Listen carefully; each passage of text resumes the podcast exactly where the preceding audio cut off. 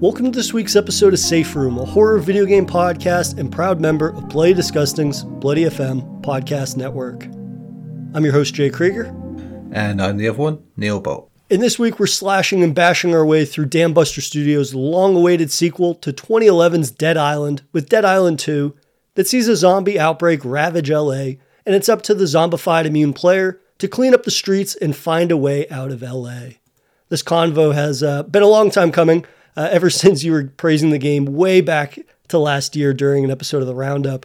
And, uh, you know, much like Dying Light 2, uh, it was a game that it was basically like two ships passing the night with me because every time you would mention it or I'd see somebody else on Twitter mention it, uh, it was one of those things where I was like, it's zombies, it's first person, it's brutal as fuck. How have I still not played this game? And now I finally have all these months later. You know, I'm late to the party as usual, but uh, I'm very excited to kind of get to the bottom of what makes Dead Island 2 not only stand out for you, but a game that I would consider um, was not nearly as heavily praised even as it uh, perhaps should have been by the horror community from last year, just with my you know 10 or so hours with the game. But before we talk about the present, let's take a step back. And uh, I'm curious, you know, for you, you know, how do you regard the original Dead Island? Because uh, you know, when that game was released, and not that it's changed much, there are hordes and hordes of zombie games out there. Yeah. Um, so for you, with the original Dead Island, how do you kind of regard that one?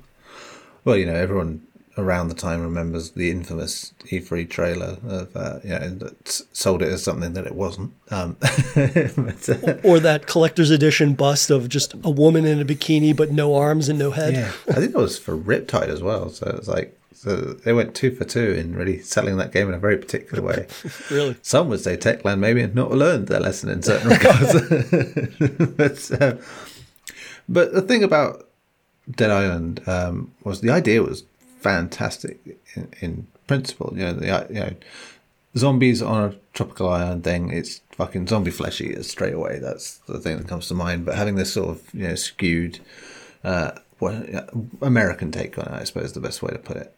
Um, that interested me. You know, American despite being made by Europeans, which is always a strange sort of filter to go through when you do it. At the same time, that could be the thing that really sort of either exemplifies or just kind of like it's a more grandiose depiction mm. of what you know in a, a, tropical island that you know has American uh, ties to it would be right that kind of yeah. ideal of I'm going to go on this big bolsters vacation you know be a new person or the person I always wanted to be for my five or six day vacation and to really sort of give the player that uh, sort of exemplified I think was part of the charm I suppose of the allure of the original Dead Island even if uh, you know the final product maybe was a little off the mark. yeah, yeah. I mean, to be honest, most of what it does is fine. I think it's just it's um, technically not a very well put together game. Um, it's very janky. I mean, Riptide was just worse somehow in that there, there were entire sections that were like console crashingly bad, um, which again was stupid because that sort of dove even deeper into this whole sort of you know sweaty jungly vibe and having like actual survival bits with you know making little bases to protect um, people in, and the music was better, and all these things were there. And know, the whole of Techland's run, you know, on Dead Island amounts to it felt like practice. And then when you got to Dying Light, and they kind of made this game that blew everything out of the water uh, for these games, which is unfortunate. And I thought, if that's how we're going to leave it. Oh no, we didn't leave it there, of course we got spin-offs that had nothing to do with it that, that were absolutely reprehensible, like Escape Dead Island, um, to this day I just I don't. It's not fun at all. I mean, it's just embarrassing how bad it is. Yeah. And yeah, so the legacy of that series just seemed to be, ah, what could have been, and that's it. And then, of course, the sequels were to get made, and curses basically um, left, right, and centre for game developers getting um, chopped out. I mean, I used to do a podcast with a guy who actually played the original build of the original Dead Island 2 by um, Yager, who made Spec Ops The Line. And yeah, it wasn't in a great state then either. But um, so obviously, when Dambuster came in for this game, they got to basically make it from scratch, I think. Because uh, it was still set in the same place, but um, I think the original one was going to be more like the older games in terms of how it was structured, which the lesson needed to be learned. That was not the way, and I do think a big part of why we didn't get that version was Techland going off and making Dying Light and kind of going, there you go, it can be done right, we can do it right, and they also got the opportunity to you know build on that game and cultivate it for many years and make it into you know, one of the best zombie games, especially in co-op, which you know, was always the big draw with the original Dead Island as well. And again, like many games of its type, in co-op, it's not an entirely different experience, but it makes it more enjoyable and feels more like the kind of game you're supposed to be playing. Yeah. I suppose it's because that first game really couldn't decide if it was going for schlock or drama, and that first you know notorious trailer really didn't do it any favors because it was just it was far too high level for the thing it was, and it's if it come out and sold me that it was going to be like here's a Fulci esque you know bananas triple filtered idea of American zombie stuff, then yeah, great. I've been into that and maybe been more forgiving of the game it ended up being, but yeah, it wasn't. Which is why this is all the more special, I think, because I think what it does brilliantly is pretty much makes the game it should have been, whilst sort of taking in some of the advancements um, from other games. Yeah, you know, I played this game in my geez, sophomore year of college, and it was a game that I had a tremendous amount of fun with because everybody in the suite that I lived in bought it. So then it was like, Yeah. okay, we're going to pair up and play it, um, and you know, we'd take turns partnering with different people, different progress, and just like having a blast with the sort of weapon customization, right? Because we were all fans of Dead Rising, and to see that come to fruition with the weapon Yeah. customization in first person and the brutality, that, you know, of the results of that made something that was really fun and the type of game where I was like, yeah, everybody's into zombies at this point. We're all watching The Walking Dead and shit every other night or reading the comics and whatnot. So like this is kind of fueling that zombified craze. Hmm. And then I remember like two years later going back and trying to play the game on my own. And I was like, oh yeah, this game was a lot of fun because we were I was playing with my best friends and you know we're all drunk basically the whole time because we're in college.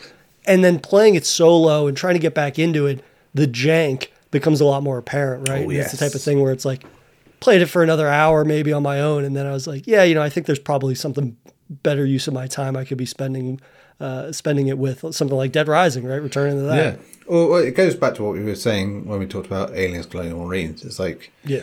any game as co-op, you know, no matter how good or bad, has something redeeming in being played in co-op, even if it is just to laugh at what the game does wrong. And yeah, I think yeah that did disguise a lot of that, and I think depending on how you came into this game, really did sort of give you your opinion on what it should be. I would personally preferred it had been more like what Dying Light ended up doing, which was you know yes, you could still have co-op, but it was also very survival based. Felt more dangerous and felt more like something you could play on your own without feeling like you're being punished for it. You know, it, just not just technically. You know, I mean mechanically as well. Yeah, I think having people with you uh, to play it when the game came out would have been just it's like the way you want to play it. I mean, me, I did at the time did not have the internet for it. Um, it would have been fucking awful to play. So I suffered um, the bad side of that very quickly.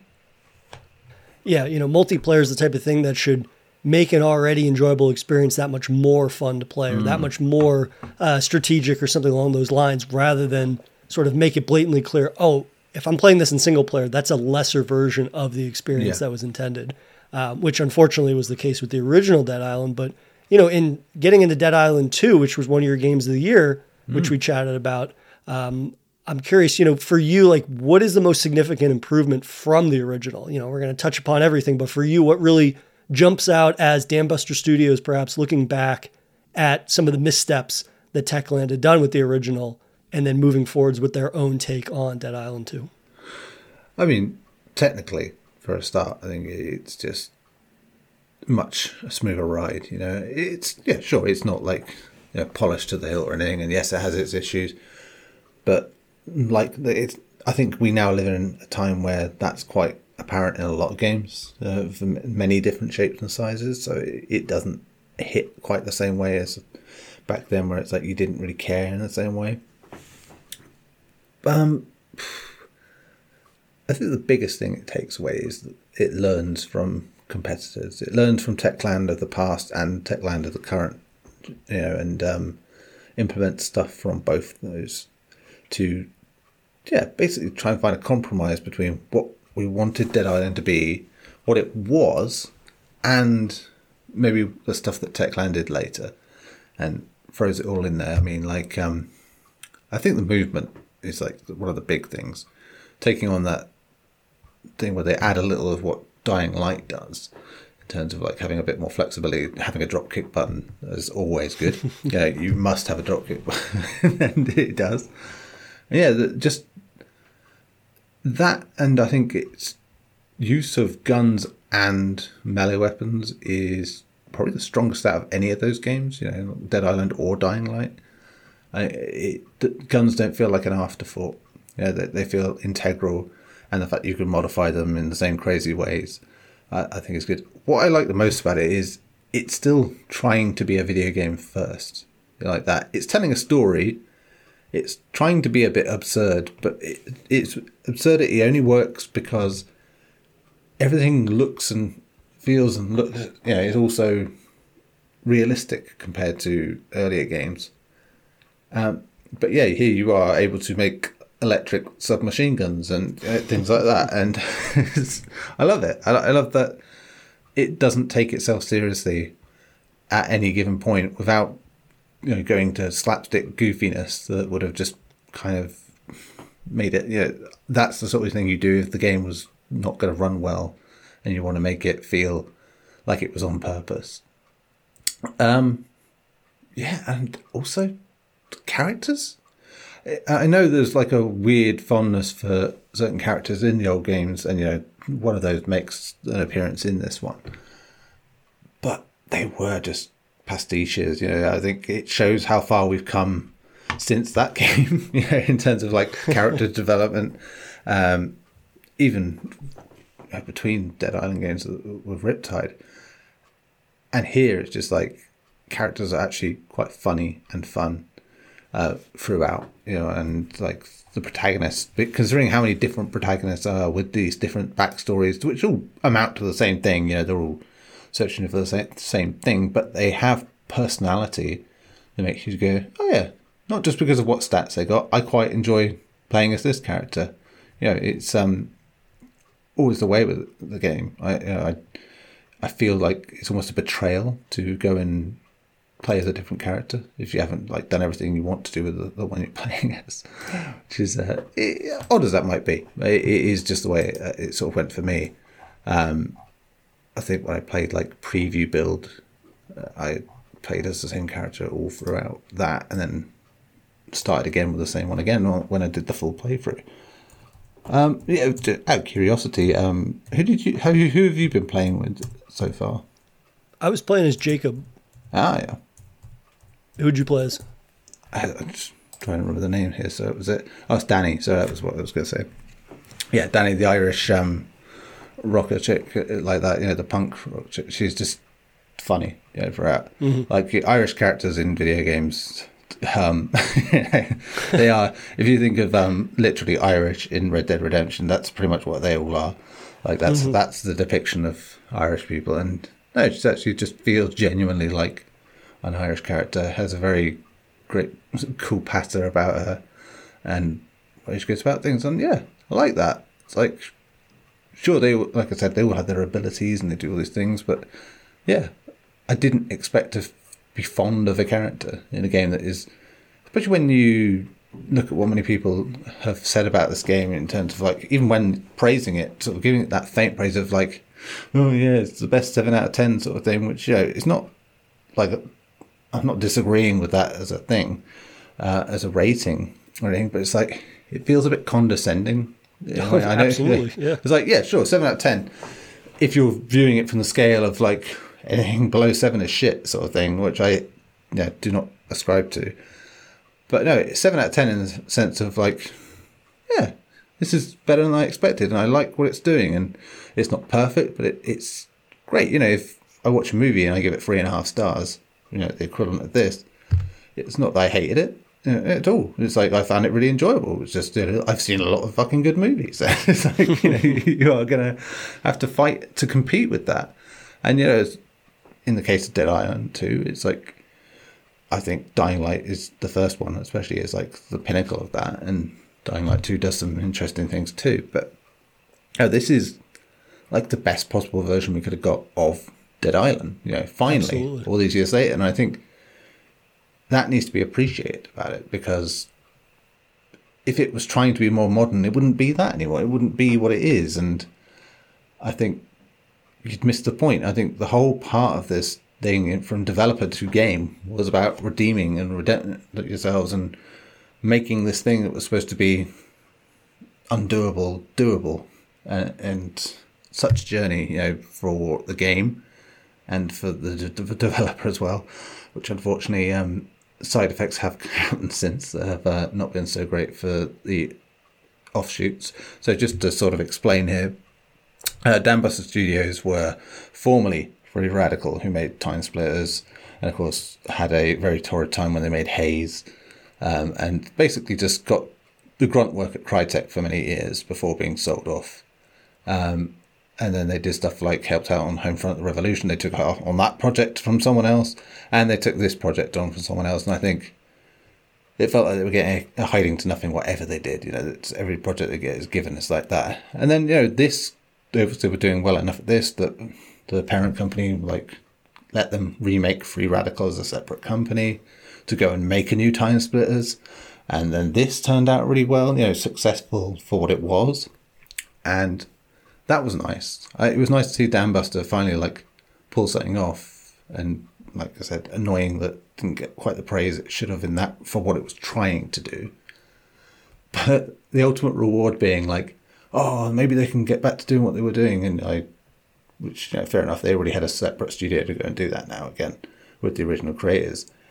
And then, of course, that studio got canned before any game got made as well. So it's uh, one of the, you know one of the many, many, many horrible axings of companies uh, in recent months and years as it goes.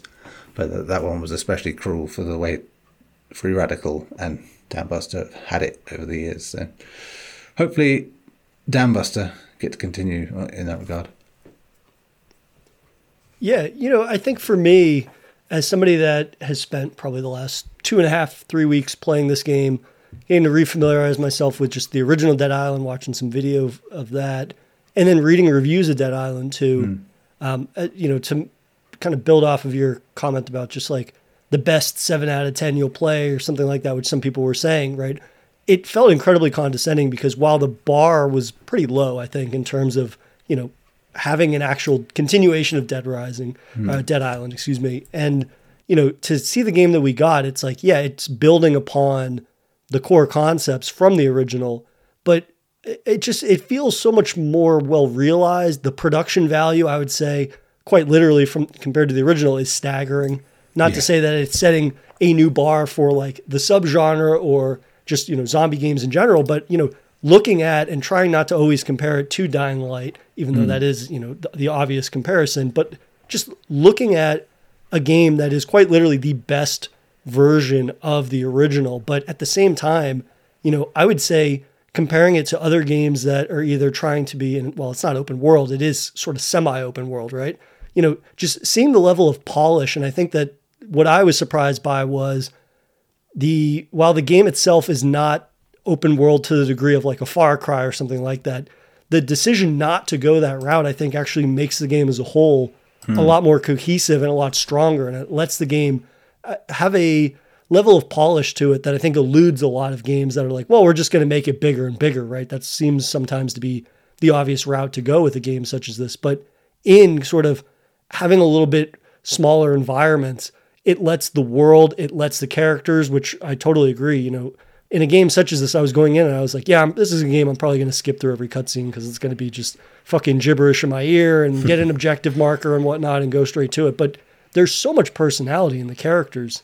It's something that, again, when you have a game that mostly dabbles in something that's open world or semi-open world, it's kind of like, yeah, this is basically just a skill, a different skill tree, right? And the character yeah. themselves probably won't impart much different from the other, you know, four or five characters the player can choose from.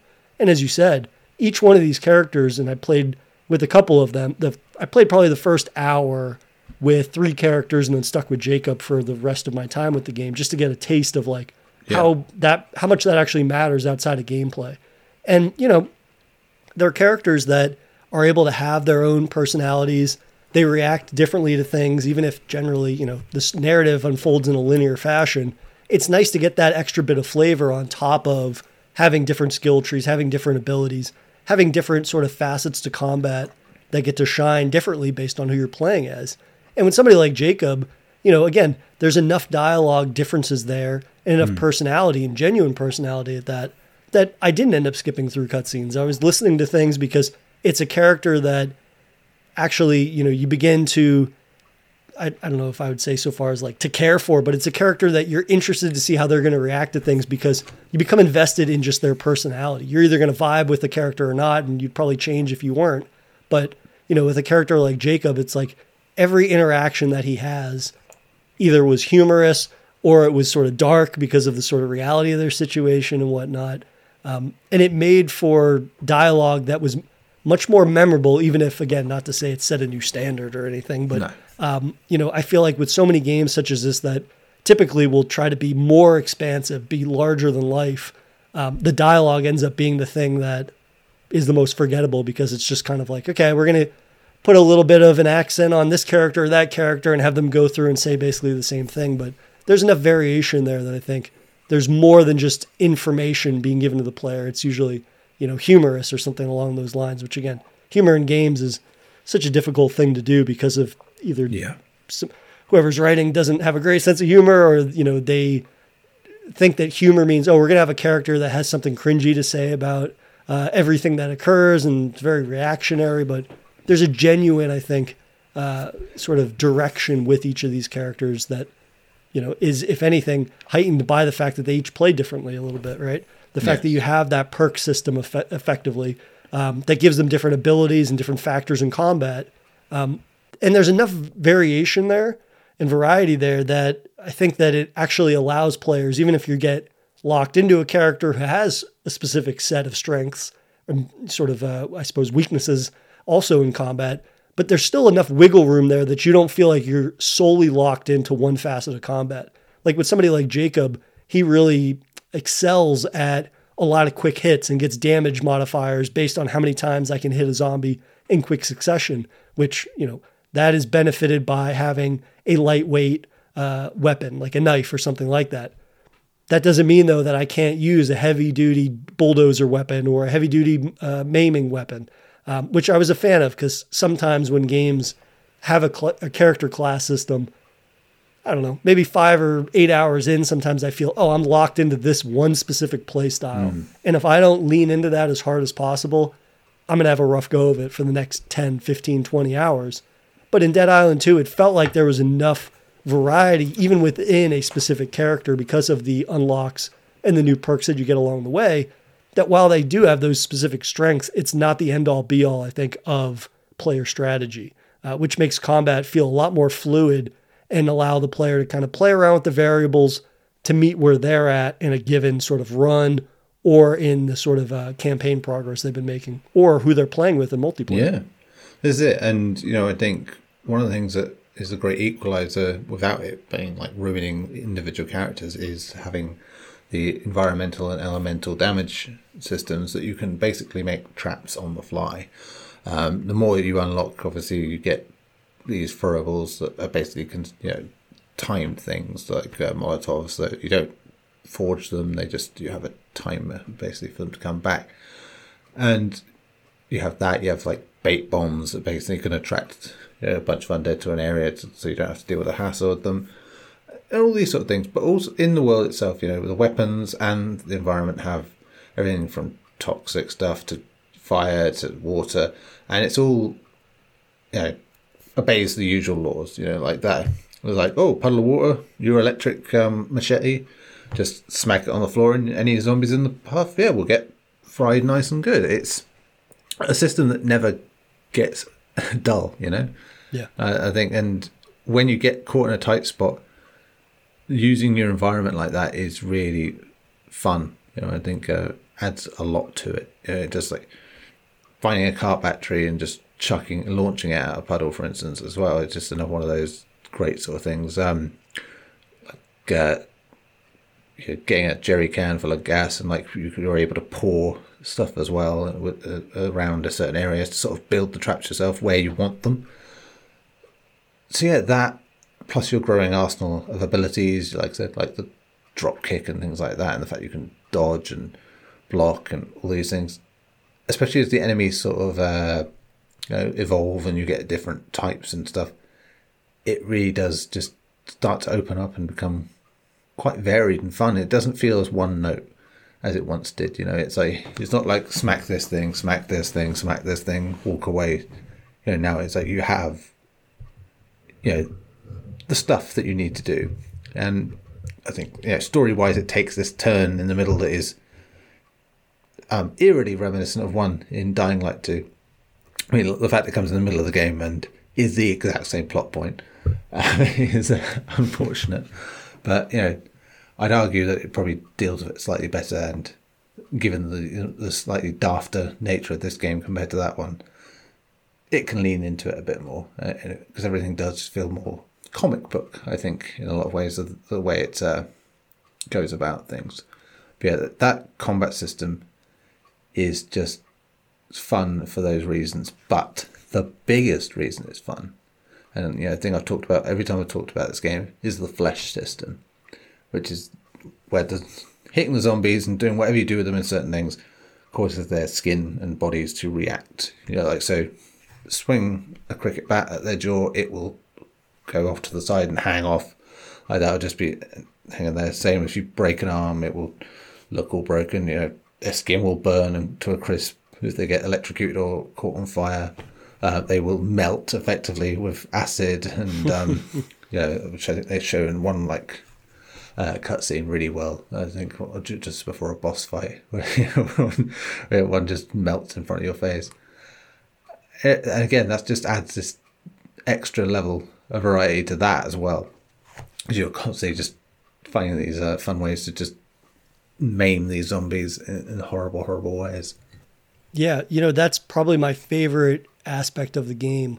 Um, and something that we're going to unpack a little bit more, or a lot more actually, um, when we come back from our quick break. So we'll dive more into that flesh system. We'll dive into sort of the use of environments in this semi open world game um, and probably chat a little bit more about sort of the overall narrative of this game and sort of what it's able to do to maybe distinguish it from some others, but at the same time maybe be uh, beholden to some of the pitfalls I think of the size of this type of experience. But we will talk about that and more in a moment.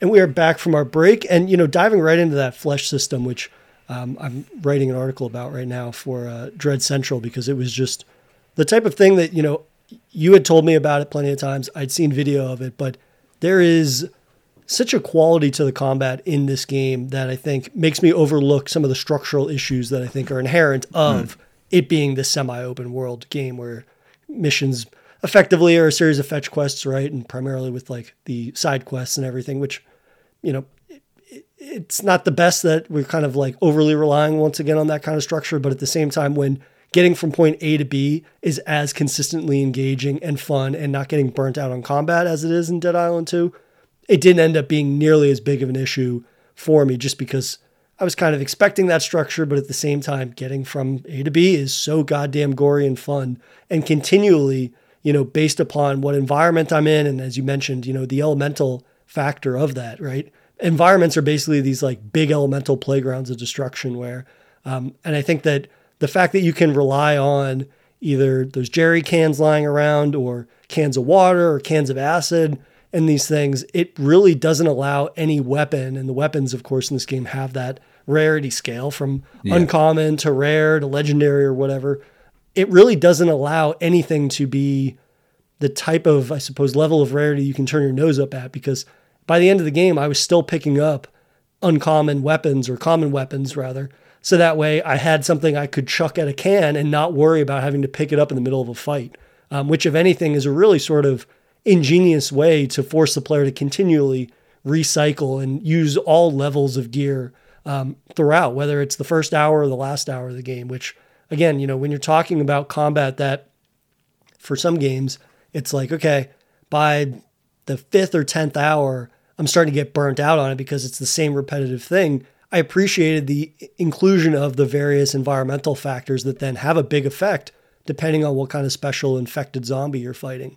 Um, and the you know in terms of that flesh system, holy shit, is that not the most Fulci-esque approach to oh. horror combat in a horror game or a zombie game primarily, right? The fact that you know you have the maiming aspect where if you aim at a limb and you hit it hard enough with the right type of weapon, it completely renders that limb immobile uh, yeah. for the zombie. Which I mean, that's the best crowd control system I think I've seen in a, specifically in a zombie game. Right, the yeah. fact that I can get backed into a corner, have a big, you know, whether it's a sledgehammer or something like that, and have a heavy attack, swing at a bunch of knees, and all of a sudden, all these zombies are crawling around at my feet, and I get a lot of breathing room. Um, that just ended up being sort of like my go-to strategy. But at the same time, it wasn't like the end-all, be-all of engagements because no. then you have the variety of special infected and whatnot, and it's really just how you're able to balance the flesh, the you know flesh system, balance your inventory of specific weapons with the various upgrades, which we can get into, and then at the same time, sort of like managing the hordes. Okay, yeah. I'm going to take out this group of shamblers real quick so that way they're crawling around and then I can focus on like the heavy hitters or something like that. Um, and that ended up being an aspect of the game that, again, just kind of like made combat a, an element that I never grew tired of. Um, mm. Even if, you know, by the end of my experience, I had my sort of wheelhouse of the one, two, three strategies that I was using. But again, I wasn't being faced with the same kind of endless hordes, if you will, of like a Dead Rising. And granted, these games have very different focuses on the types of zombie experiences, but I was just appreciative of a layer of complexity or challenge to combat that was continually sort of evolving, I think, based on the environment that I was in, which I was just super uh, sort of thrilled with. Yeah. I mean, two early examples of like how the game understands, you know, environments and locations to be playgrounds for what you want to do. I mean, the fact they split everything up into areas, they're all wide open. There's lots of things to explore in them, but they each contain arenas effectively, no matter where you go to do what you do. And two of the early ones, um, in terms of like set piece style, is when you go to the hotel and you go out to the pool that's been like irradiated and all that stuff and the toxic stuff, and um, you get to use that and the surrounding environment it's basically going round and round, knocking as many zombies as you can into the acid just to just to melt them because it's just, yeah, yeah, delicious in the way it's done. And I think later um, when you go to the movie studios and you have that sort of siege thing before you can get in the lift where you've got like go around the different sets in the area, um, set off sprinklers to sort of uh, electrocute the enemies in the area and stuff like that. It just smart use of the space, you know, and you get to learn quickly that there's a lot in there that you can sort of do more than one thing with, and you know, it's, it's quite early on in sort of getting your throwables and stuff, so you get to sort of use them as backups. Yeah, I, I, I must say, throughout the game, there are just great examples of like using the space. Um, one of the late game ones in um, like the mall, yeah, the small shopping mall you know, I like that that it wasn't like going for the sprawling Dead Rising style shopping mall. When it got to that point, it was like a a more a, a humble sort of one that was still quite large and still felt you know, really like this big environment. I mean, we'll probably get onto it at the end. I know you haven't played it, but the the DLC uh, expansion house is just like takes a lot of the ideas of these sections and turns it into like this one big one like that. It is literally a fucked up playground for throwing whatever it can at you into this. Yeah, it reminds me of like an Arkane sort of thing, you know, with like having this just here's an environment, we put everything we needed in it, all the details are there, go nuts, do this your way. And it's like, I like that because you could see it now in retrospect in those moment to moment things. I think that could be so easily lost. I think in the, in the way this game plays, especially actually in co-op, I think you might lose sight of quite how good the environment is for fucking up the enemy. Yeah, you know, that was probably my biggest surprise was just how well apocalyptic LA is sort of uh, rendered for Dead Island 2's specific brand of, you know, mm-hmm. zombie brutality.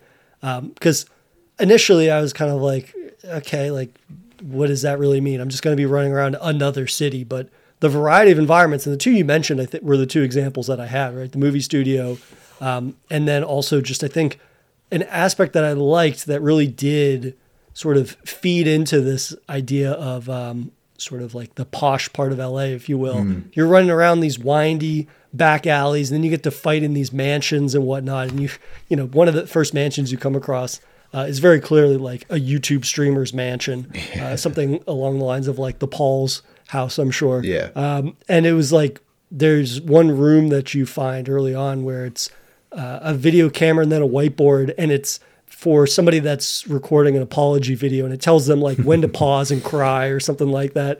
And just like the fact that they use the setting from a narrative standpoint, that's pretty funny. But more importantly, how it is still the perfect playground for, you know, drop kicking them into pools of acid or, you know, just maiming them or kicking them off of a high rise of oh, you know, this, kicking this bungalow kick, or whatever. Drop, drop, kicking them out of anything is just like one of the most satisfying feelings. Oh, I mean, like, it's ridiculously fun. Yeah, I mean, in here, especially, especially in LA, where you got these big fucking windows and stuff in yeah, interiors, yes. and you could just like fucking yep. take a running jump at them and drop kick them flying out. And of course, with the flesh system as well, just seeing if they connect with like the balcony or something, you just see them go like that and just go flailing over like limbs all over the place. It's just, it is just a sandbox effectively in that regard. You you just keep finding these fun little things or moments of like grisly slapstick. Yeah, and you know, that ended up being the aspect of not only the flesh system but like the finisher system too, right? It's one thing where, you know, you down enough zombies and you get to stomp on their head in slow motion and their head explodes. It's like, yeah, that's all well and good, but I loved the weapon specific finishers mm. um, because, you know, it, no matter what weapon you're using, if you end up downing or getting enough damage onto a zombie and you get that finisher, something like the meat tenderizer, which I had electrified naturally. um, and you, basically, you turn into Wolverine, and the finisher is you get to basically punch through a zombie's face, pull back your forearm, and you just stare at this gaping hole where their face used to be for, you know, like two seconds or whatever. And that was consistently rewarding because of the fact that, you know, again, you can hold as many weapons as you can, which is completely ludicrous. But for this game, it's the perfect variety and sort of uh, different flavors, if you will, of Carnage because you know you can have the different classifications. Each of them has their own finisher, um, but then the ways in which you can use that with the environment itself, like when you're on top of this uh, mansion, which has this sort of like nightclub layout uh, patio up top. There are these like space heater, these massive mm. space heaters, and when you're fighting this horde, I can just take this like wrench or whatever throwaway weapon, throw it at the space heater, blow it up, and all of a sudden all of them either get eviscerated from the explosion or it breaks the glass that they're standing on. They fall through to the bottom level, which gives me more breathing room, which could also maim them. So then they have to crawl up the stairs to get me. Like, there is, it's one thing like when you talk about arena based games. And for me personally, I tend to view those as being like, I don't love being locked into an area sort of thing. And typically the arenas themselves, like the design of those uh, environments, yeah. is not always the most creative. It's kind of like, okay, I'm in a gladiator arena basically. But with Dead Island 2, you know, there is more personality, or I would suppose environments are more reflective of a singular location, as we've been saying. And it just it makes the environments a little bit a little bit more unique and overall just more entertaining to be in them that even if I'm not literally locked into them, um, there are spaces that I don't want to leave because I want to find yeah. out how I can sort of manipulate them more so to kill as many zombies in as fucked up ways as possible. yeah, that, that is basically the mission throughout. yeah. And when it's as satisfying as this is, um, it doesn't end up being the type of thing that I, grew, I grew tired of, uh, I'll say. Yeah. Uh, and I think if we're going to sort of look at um, where it maybe does get a little tougher, I think, towards the end, um, obviously the deeper you get into the game, the more different variations you get of the. There's a very late game um, enemy that is a fucking pain in the ass, uh, to say the least. And so there is that occasionally. I think early combat is a bit overwhelming just because there's a lot to, more to it than you'd think there's going to be, and you can just get over, overwhelmed like very quickly, Yeah. like that, and because your instinct is like. This is fun, dumb, dumb game. Must smash, must smash. And it's like Yes. it's not how it works. You have to be tactical, and I think that's to its credit. You know, it's a game, and the more you get into the way the game actually plays, the, the more you just get rewarded for that. Um, I suppose in another sort of minor uh, criticism, waypointing is a bit hit and miss in places. Like uh, sometimes it's generous, and you'll get like you'll come back not far away from where you were in the first place. Other times you're doing like whole sections that were a pain in the ass, and it's just I don't don't want that. it's uh, uh, especially when it's the the more stressful ones. But yeah, I, I think otherwise, yeah, that that's as far as I go in terms of criticism. And like I was saying before, the expansion is you know adds to the story. Must play it after you finish the, the main game. Really, even because you know the story has meaning in that regard. But yeah, I just love that it is just one big like you know in the same way like controls the old house sort of thing. It's like how does any of this fit in this fucking building sort of thing? You know, which is explained away in Control. Here it's like this is supposed to just be like a, a beachside house, you know, in LA, but it's got all these underground layers to it that are, and just weird stuff that's um clearly been set up for like experiments. And like the way they play with the ideas of things you've already done, like early on in that one, like the first sort of environment you get to go into, because it's like you have a hub area and you go to this section, then this section, then this section. Very you know traditional sort of game design stuff, but you go into that first area and it's literally just like a simulated suburban street thing like that. Everyone's got they've got lawns and like these big houses. And yeah, lots and lots of signs saying "keep off the grass," which instantly makes you think, okay, I'm going to try and keep off the grass. But of course, you find out soon after that you have to touch the grass at some point to get through. But it, the way those environments are structured really make you think about how you traverse them um, and how you go about it with the, skill set. Because at that point, you've got pretty much all the stuff you earned from you know the main game, and you are quite adept at what you're doing. But it's like it does that new game plus thing of like, well, here's some more stuff we could throw at you but does it in a structural way, you know, rather than just like these enemies are now tougher or whatever like that. Enemies are pretty much the same as ever. Just it's the way that they're given to you and the way you've got to confront them and do these puzzles and challenges turns it into this whole different game with the same mechanics, which is like really refreshing.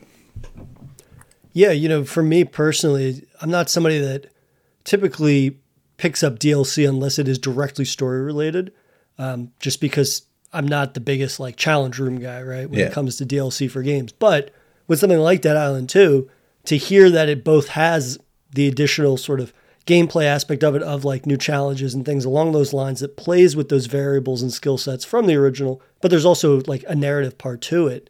Um, that makes me much more keen to kind of check it out. And again, with something like Dead Island 2, which I would say a majority of my enjoyment of it is with combat, to, just to get more of that in more of a variety of environments and perhaps, you know, new weapons, new um, sort of modifications for weapons or even just outright skill set uh, Yeah. or abilities, right? And, and locking them and whatnot. Um, that makes it much more appealing to me than most games because most games, it's like, yeah, sure, I might enjoy the combat, but it's not always sort of the end all be all of the experience for me. And again, when you're talking about Dead Island as a series, to take what was already, you know, promising but not certainly not perfect in the original Dead Island, and in the sequel, in my opinion, to like perfect that combat system and that gameplay, um, it just it makes me even more excited to kind of dive into DLC in a way that I don't typically feel a lot of the time with Yeah. games such as this. And I think that when you have already, you know, made LA apocalyptic and you play to the strengths of using that setting to, you know, see how much weirder perhaps they could get with it or what other facets of that setting they could kind of have their creativity with. Cause, you know, I feel like DLC they could probably make take even bigger risks, right? Because it's Yeah. like it's going to be more of a niche audience. You have to imagine there's going to be a drastic sort of uh, cutoff, I suppose, of people that bought the vanilla game and then they're going to actually take the time to dive into DLC. It's kind of just the nature of Yeah. uh, games and whatnot. And if I would be excited to see just how weird and how much in the weeds they can get with a DLC in this universe um, to kind of like play around with aspects of it that maybe wouldn't have been uh, at home in the base game because you know they have to keep in mind there's going to be a larger volume of people playing it but now that they have maybe the more niche hardcore audiences how much can yeah. they really lean into that um, i suppose if we, you know talking about criticisms of the game really my only one is for the most part you know i agree that you know towards the very end of the game um, sometimes the special infected that you're dealing with can become a little um, I suppose, tedious and sort of just running around in circles and trying to hit a weak spot and then dodging and that type of thing gets a little cumbersome when you're fighting more than one of them. But for me, like ranged combat and the guns really didn't do anything, which, you know, they felt uh, compared to just, you know, how uh, I suppose powerful the melee is in this game. When you have the gun side of things, while it's fun to have, you know, a flame throw, a flame spitting shotgun, um, they just felt very weak and sort of not nearly as responsive as I would have liked. So they mm. ended up being the thing that while I was running circles around certain enemies, I was like, yeah, I'll just take some pot shots and then really get into the thick of things with melee.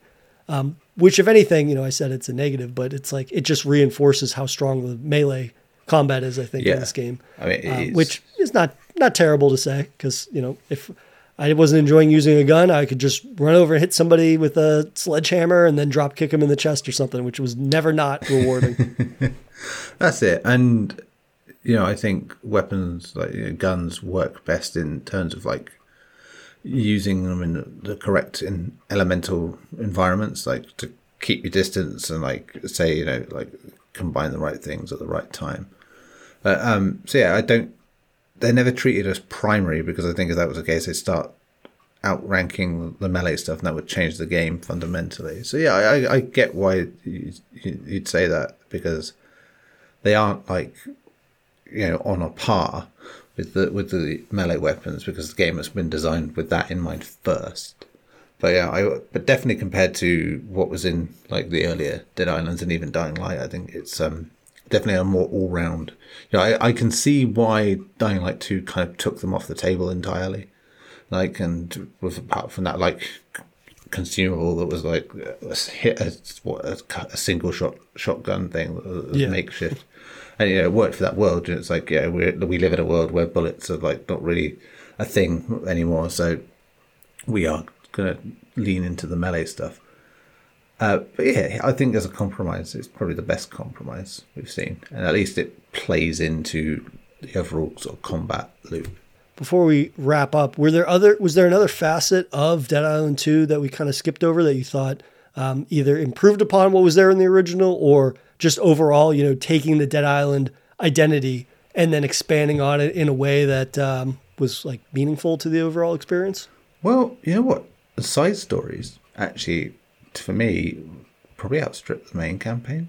Yeah, yeah. I think you do just come across them, you know, like, and the people you get in them sometimes they can sort of join your little sort of group at HQ, stuff like that. And there's just so many weird and different types. You know, there's a weird fanatic of someone who lives in the sewer. There's all the stuff. You have like your typical sort of LA types, you know, from you know, muscle bound idiots to the vacant influencer types.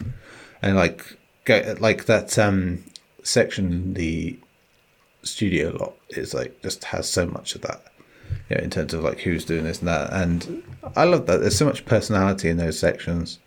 Like um going to that house in the hills with the like the stoned as fuck uh, biker dude know, yeah. used to be a singer like that that whole thing is just like the epitome of like do these arbitrary tasks for me sort of thing like that, and you, that can be done so badly when you have one of those knowing sort of wink, wink, nudge, nudge that we're giving you a really stupid task that you don't need to do, sort of thing. But it's like I think it's balanced just well enough, and and uh, it's absurd enough in within the context of the story being told. So yeah, the side characters were just a constant delight.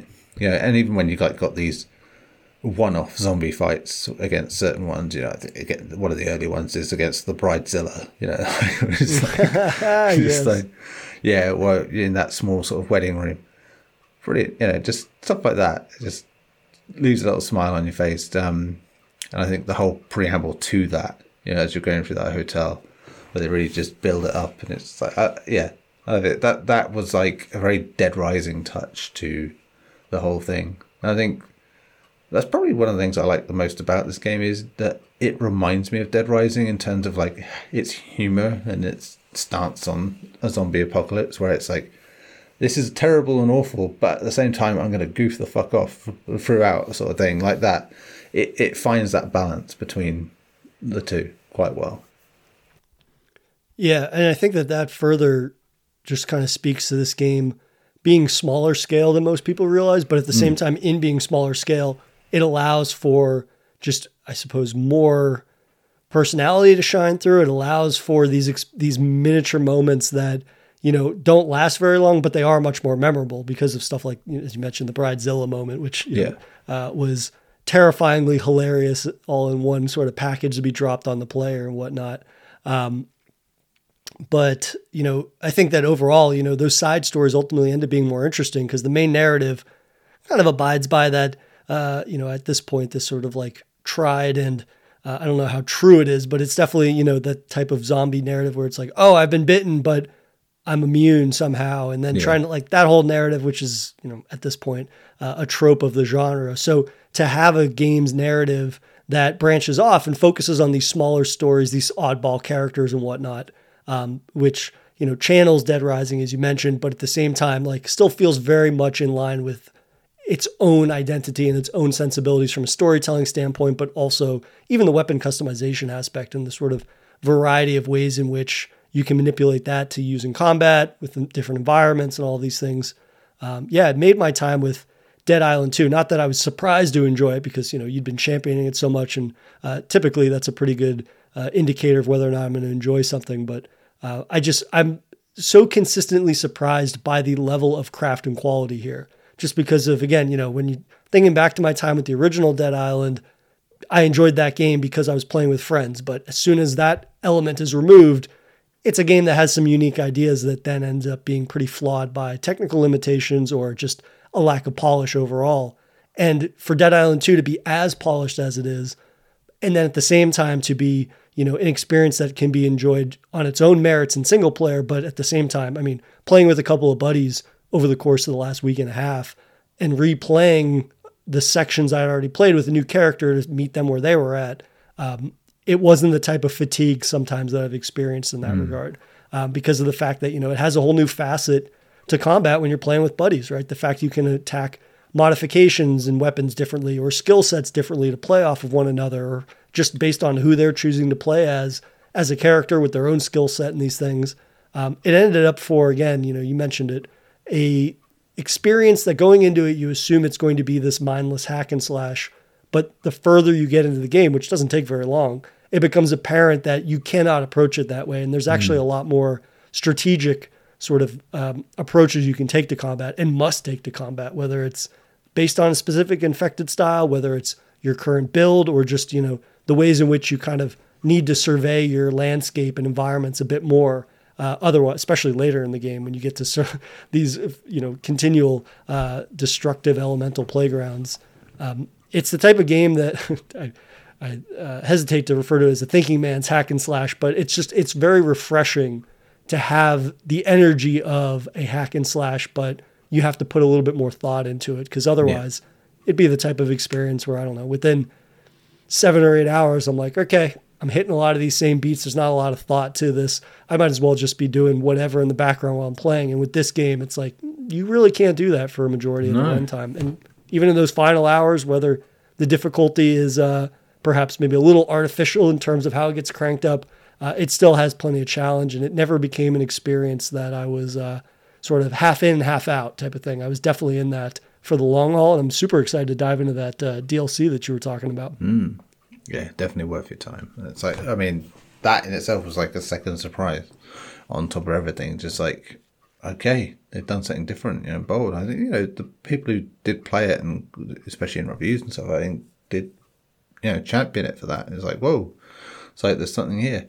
I think that's because it was like really the first time Dambuster got to do entirely what they wanted mm. to do compared sure. to you know what you know as much as this is their game and you know they mostly built this from the ground up. You know, the remit behind it isn't theirs initially. You know, the LA stuff, all that, you know, that was after that was there baked in from what they promised in the first place. Um, but yeah, I mean, in, in closing on this game, it you think of the games um, that had these long gestating times and how they've turned out, and it, you know the hit rate isn't great. You know, your Duke Nukem Forevers, your Aliens, Colonial Marines, uh, they they aren't so good. Then you have stuff like The Last Guardian, you know, which was a game that was just delayed forever, divisive when it came out, but I think generally now perceived as a bit of a fucking masterpiece. You know, it's beautiful and deserves to be up there with Ico and Shadow of the Colossus in terms of being mentioned. And this, yeah, for contextually, you know, for this game, I think it is that more of that side of it. You know, it's not only doing what the games that it's based on, you know, did, but it's doing them better and you know, learning new tricks and trying different things. And I do like this idea that developers who've had this very first person shooter space in, in mind in their sort of legacy, if you will, branching out into things that are, are, a bit more. You know, I think we've just seen like this week the trailer for MachineGames um, Indiana Jones game, mm-hmm. and it's like it looks kind of like an immersive sim by the people who made Wolfenstein. It's like I'm there for that. I know this is being like the evolution of what Dambuster have done with Crytek and helping out on Crysis games and all that. It's like I see it. I, I see how they've taken elements of like those different things and like applied them to we don't have to do games just like this, do we? We can make it like this and like that and like that. I think slowly but surely in a certain space we are kind of getting that more. And I think and we yeah. talk at length about how indies help that out, but yeah, they really do because yeah, I think we are seeing like a mini renaissance of um, you know traditionally first person shooter types getting out there and making these games that are going to be refreshing and different and interesting. I, I hope Dambuster get to do something different now that's theirs yeah. from the start. Um, yeah, it, Deep Silver and their parent company don't just cut another few companies uh, in the meantime, of course. But uh, yeah. we can but hope that that doesn't happen this time. Yeah. Well, you know, thinking about the fact that uh, all those years ago in college, when I was kind of having drunken fun with the original, to something that got delivered and basically was not only the best version of what the original could have, should have been, um, mm. but to just, you know, as you said, kind of hopefully the success from this game will empower them and give them the sort of stature, if you will, to pursue something that is theirs 100% creatively from the outset. Um, kind of just is exciting from a studio side of things and to seeing yeah. how they can kind of use that creativity that was already based in something that previously existed and just run sort of completely free with it uh, in their own right. But next week, we're going to be switching up gears from a first person mm. zombie slasher into something that is a lot more different, a lot more decision based, and that would be Slay the Princess, um, which you know is a game that uh, had been on our radar last year because we had you know friend of the show Aaron Baim uh, had told us some pretty, you know, based on his review, but also chatting with him, just like a game that really stood out to him. Yeah. Um, which, you know, if, uh, you know, a friend of ours kind of says like, oh, this is something worth your time, like we definitely take notice of that. So I'm very excited to dive into that game in some depth with you next week. Uh, but until then, it has been a pleasure chatting horror with you for Safe Room. Back at you. Until the next time. Thank you for listening to another episode of Safe Room. If you enjoy the show, please rate us on iTunes and follow us on Twitter at Safe Room Pod for show updates. As always, our main episodes for Safe Room drop every Monday, but our bite sized episodes of Horror Bytes, our indie horror showcase, drop every Thursday. You can follow Horror Bytes' Twitter account at HorrorBytes underscore SR. You can join our Discord channel, Safe Room Podcast, to chat with us and other horror fans about the genre we all love. And finally, you can send emails to saferoompod at gmail.com if you'd like to share your thoughts on a game we have or are going to cover. Thanks again for listening, and we'll see you guys next Monday.